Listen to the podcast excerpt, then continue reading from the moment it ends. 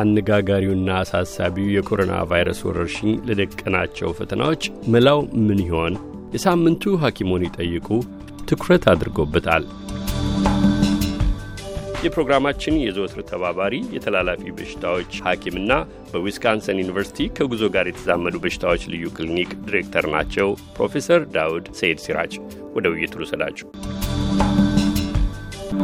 ዶክተር ዳውድ በተደጋጋሚ በፕሮግራማችን እየቀረቡ ሙያዊ ትንታኔ ይሰጡናል። ዛሬም መልሰን አግኝተኖታል። ለጊዜው ቅድሚያ አመሰግናለሁ። አመሰግናለሁ። እኔም አሉላ የኮሮና ቫይረስ ወረርሽኝ አሳሳቢነት እያደር በፍጥነት እየጨመረ መጣ እንጂ እየቀነሰ አለመሆኑ ይታወቃል። ዶክተር ዳውድ በየሰዓቱ የሚለዋወጠውን የዚህን ወረርሽኝ ዓለም አቀፍ ይዞታ የሚመለከቱ መሠረታዊ ጭብጦችን ላስቀድምና አሃዞቹም ሆኑ አጠቃላይ ክስተቱን የሚመለከቱት ትኩስ መረጃዎች የሚነግሩንን እውነታዎች የወረርሽኝ ወዴት እያመራ ነው፣ ምንስ ሊደረግ ይችላል የሚለውን ጨምሮ በባለሙያ አይን እንዲፈትሹልን እናደርግ። በዚህ ሰዓትና ቅጽበት በተለዋዋጭ ሁኔታ ውስጥ የሚታዩትን መረጃዎች ሰብሰብ አድርጌ ላስቀድምና እነሱም መሰረት አድርገው ሙያዊ ትንታኔ ይሰጡባቸዋል።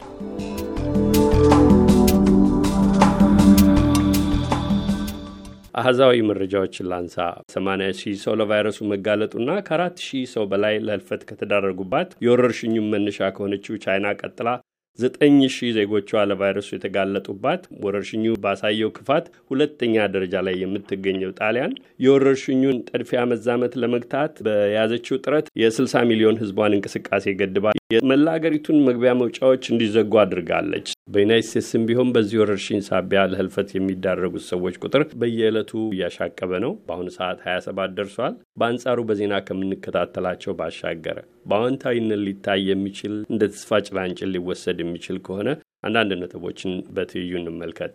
ከአጠቃላዩ 110 ሺህ ያህል ሰው 113 ሺህ ነው የሚለው የዛሬው ስሌት ስልሳ ሺህ ግድሙ መዳን የቻለ መሆኑ ተገልጿል።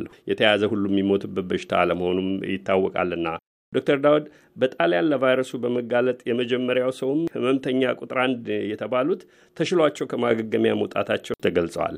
እስኪ አሁን ያነሳዋቸውን ባለፉት ሁለት ወራት ውስጥ የዚህ ወረርሽኝ አሳሳቢነቱ እየጨመረ የመጣውን ያህል ምንድን ነው መንገዱስ የሚታየው? አጠቃላዩን ሁኔታ እንዴት ይገመግሙታል?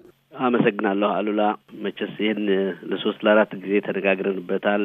የምፈራቸው ነገሮች ከተነጋገርናቸው ውስጥ ተሳስቼ በሆን ደስ ይለኝ ነበር፣ ግን አካሄዱ በጣም የባሰ አስጊ የሆነ ነው የመጣው። ዓለማችን ከፍተኛ የወረርሽኝ አደጋ ያንዣበበባት ነው የሚመስለው በአሁኑ ሰዓት። የተላላፊ ህመም ሐኪሞች ብዙ ጊዜ አገሮች በዝግጅት ላይ እንደዚህ አይነት ነገር ሀፕን ቢያደርግ እንዴት ነው መከላከል ወይ ደግሞ መቆጣጠር ወይ ቀድሞ አውቆ ወደ ሌላ እንዳይዛመት ማድረግ የሚቻለው የሚለው ላይ ገንዘብ እንዲጠፋ ብዙ ጊዜ ነው የሚነገረው። ግን ሁል ጊዜ መከላከል ላይ የሚጠፋ ገንዘብ አስፈላጊ መስሎ ስለማይታይ በዓለም ደረጃ ነው ብዙ ገንዘብ ኢንቨስት አልሆነም እና በድንገት እንደዚህ ሲመጣ በአጭር ጊዜ መመለስ የሚቻል አይደለም።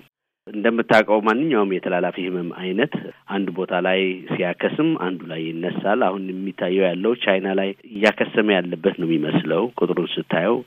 በሌላ ሁኔታ ጣሊያን ላይ አሁን አሜሪካ ላይም እየገባ ነው። እንደ አዲስ ነው ቁጥሩ በየቀኑ እየጨመረ ያለው።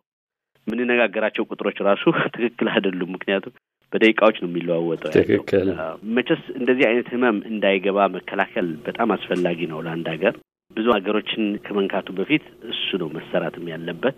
ግን የህመሙ ስርጭት በጣም ብዙ ሀገሮችን already ስለነካ በአሁኑ ሰዓት ከቁጥጥር ውጭ ስለሚያደርገው መከላከሉ ማሰቡ እንዳለ ሆኖ ከሱ አልፎ ይሄ ህመም ከገባ በኋላ ሊደረጉ የሚችሉ ነገሮችን ማሰብና ማስተንተን የእያንዳንዱ ሀገር ኃላፊነት ሆኖ ነው። በጣም ያስጨንቃል። ፕሮፌሰር ዳውድ ይሄን እስኪ በቀጥታ ወደ ኢትዮጵያ ጉዳይ እንውሰደው። አድማጮቻችን በያሉበት በየትም በዚህ ዩናይት ስቴትስም እየተፈጠረ ያለው ያንኑ ያህል አሳሳቢ እየሆነና ቅድም ያሏቸው የተቋማቱን ሁኔታዎች ለመከላከል የሚደረገውን ጥረት የጤና ጥበቃ ባለስልጣናትን፣ የህብረተሰብ ጤና አጠባበቅ ተቋማቱን ኃላፊዎች በፕሮግራማችን እየቀረቡ ትምህርታዊ ሀሳቦችን የሚሰሩትን የሚገልጻሉ። ነገር ግን እንደ ሀገር በእርግጥ ተዘጋጅተናል የሚለው ያሳስባል። ምን ይታዩታል እንደ ኢትዮጵያ ላለ ሀገር? እንዳልከው ነው። መቼስ ማንም አገር ለዚህ ነገር ዝግጁ ነኝ ብሎ ደፍሮ መናገር አይቻልም። በአሜሪካ ደረጃ እያየነው ነው። ስንት ክፍተቶችና ቀዳዳዎች እንዳሉ እየታየ ነው። እንደዛ አይነት ገንዘብ ወጥቶም ነው የምለው ያለሁት እና አንድን አገር ብሌም ለማድረግ ወይ ደግሞ አልተደረገም ለማለት አይደለም። ነገር ግን በአጠቃላይ በዓለም ደረጃ ዝግጅቱ ደካማ ሆኖ እያንዳንዱ አገር ደግሞ እጁን አጣጥፎ መጠበቅም የለበትም። የአቅሙን መስራት መቻል አለበት። የኢትዮጵያ የጤና ጥበቃ ሚኒስቴር እኔም እነሱ ጋር እየሰራው ስለነበረ እያየሁት ነው። በጣም በጠንካራ መንገድ በየቀኑ እየተካሄደ ያለውን በአገሪቷ ምርመራውን አስገብቶ በአራት በአምስት ሰዓት ውስጥ ውጤቱን ማድረስ የሚቻልበት ሁኔታ ዘርግተው በሚቻለው መቼስ እየተሯሯጠ ነው፣ በአቅም ማለት ነው። ይህ ህመም እንደማየው ከሆነ እንደ ስርጭቱ አካሄድ አፍሪካ ውስጥ በአሁኑ ሰዓት ብዙ ያልታየው እንጂ መግባቱ የሚቀር አይመስልም። ምክንያቱ የሰዎች እንቅስቃሴ እንዳለ ነው። የተጠቁት አገሮች ቁጥር እየጨመረ ነው። ሰው እንቅስቃሴ አልተገታም እና መግባቱ አይቀርም ይገባል ብሎ አስቦ ዝግጅት መጀመር የሚያስፈልግ ይመስለኛል። ጤና ጥበቃ ሚኒስቴር እንቅስቃሴዎች እንዳይገባ በማድረግ ላይ ያሉት እንቅስቃሴዎች እና መከላከል ላይ ያሉት ስራዎች እንዳሉ ሆነው ቢገባ ደግሞ ህዝቡን እንዴት ነው አስተባብሮ respond ማድረግ የሚገባው የሚለው ላይ ሆስፒታሎቹ ምን ያህል ጥንካሬ ላይ ነው ያሉት የሚለው ጥያቄን ጠይቆ እነሱን ማዘጋጀት ላይ ስራ መሰራት መቻል አለበት።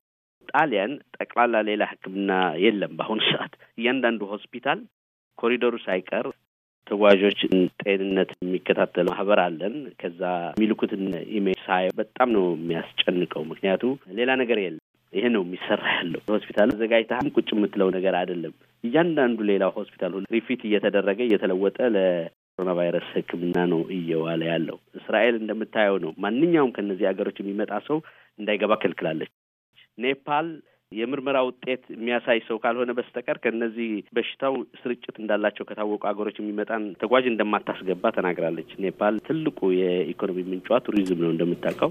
እንደዛም ሆኖ እያለ ባለፉት አምስት ቀናት ውስጥ የምርመራ ውጤት ይዞ ያልመጣ ሰው ማለት በቃ መዝጋት ማለት ነው። ማን ይኖረዋል እንደዛ አይነት ምርመራ ይዞ ሊመጣ የሚችል የለም። የምርመራ ውጤት የሌለው መግባት አይችልም ኔፓል ዜጋ ካልሆነ። ሲያትል አሁን ካየሁ አሜሪካ ውስጥ ስራ ቆሟል። ኦፊሶች በሙሉ ተዘግተዋል። ትምህርት ቤቶች ተዘግተዋል። ዩኒቨርሲቲዎች ተዘግተዋል። እንዴት ነው እየተንቀሳቀሰ ያለው? በኢንተርኔት በቴሌፎን ኦንላይን ነው። ካሊፎርኒያም አሁን ብዙ ዩኒቨርሲቲዎች እየዘጉ ናቸው እንቅስቃሴውን ለመቀነስ። የሚያሳይህ ያለው ምንድን ነው? በሽታው በገባና መሰራጨት በጀመረ ቁጥር በአጭር ጊዜ ውስጥ ነው ነገሮች መለወጥ ያለባቸው በጣም በፈጣን እና እንደዛ ስለሆነ እኔ በእኛ አገር ትንሽ ጎድሏል የምለውና በጣም ቅር የሚያሰኘኝ ያለው ምንድን ነው ቀላል መልስ ስላለው አይደለም። ባይዘው ወይ በጣም ከባድ ጥያቄ ነው።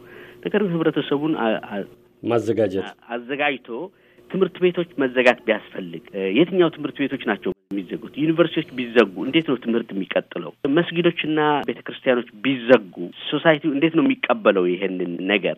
ስራስ ስራ አሁን ቢዘጋ እንዴት ነው ስራ መቀጠል የሚችለው? ካልሆነ እንደዚህ አይነት ህመም እየተሰራጨ በከተማው ውስጥ ስራው እንዳለው መቀጠልስ ይቻላል ወይ? discussion መጀመር አለበት። ሆስፒታሎች ሌላውን ሕክምና ትተው ወደዚህ መዞር የሚችሉበትን ውስጣቸው ፈትሸዋል ወይ? ይሄ ነው መሰራት ያለበት በጣም በአጭር ጊዜ።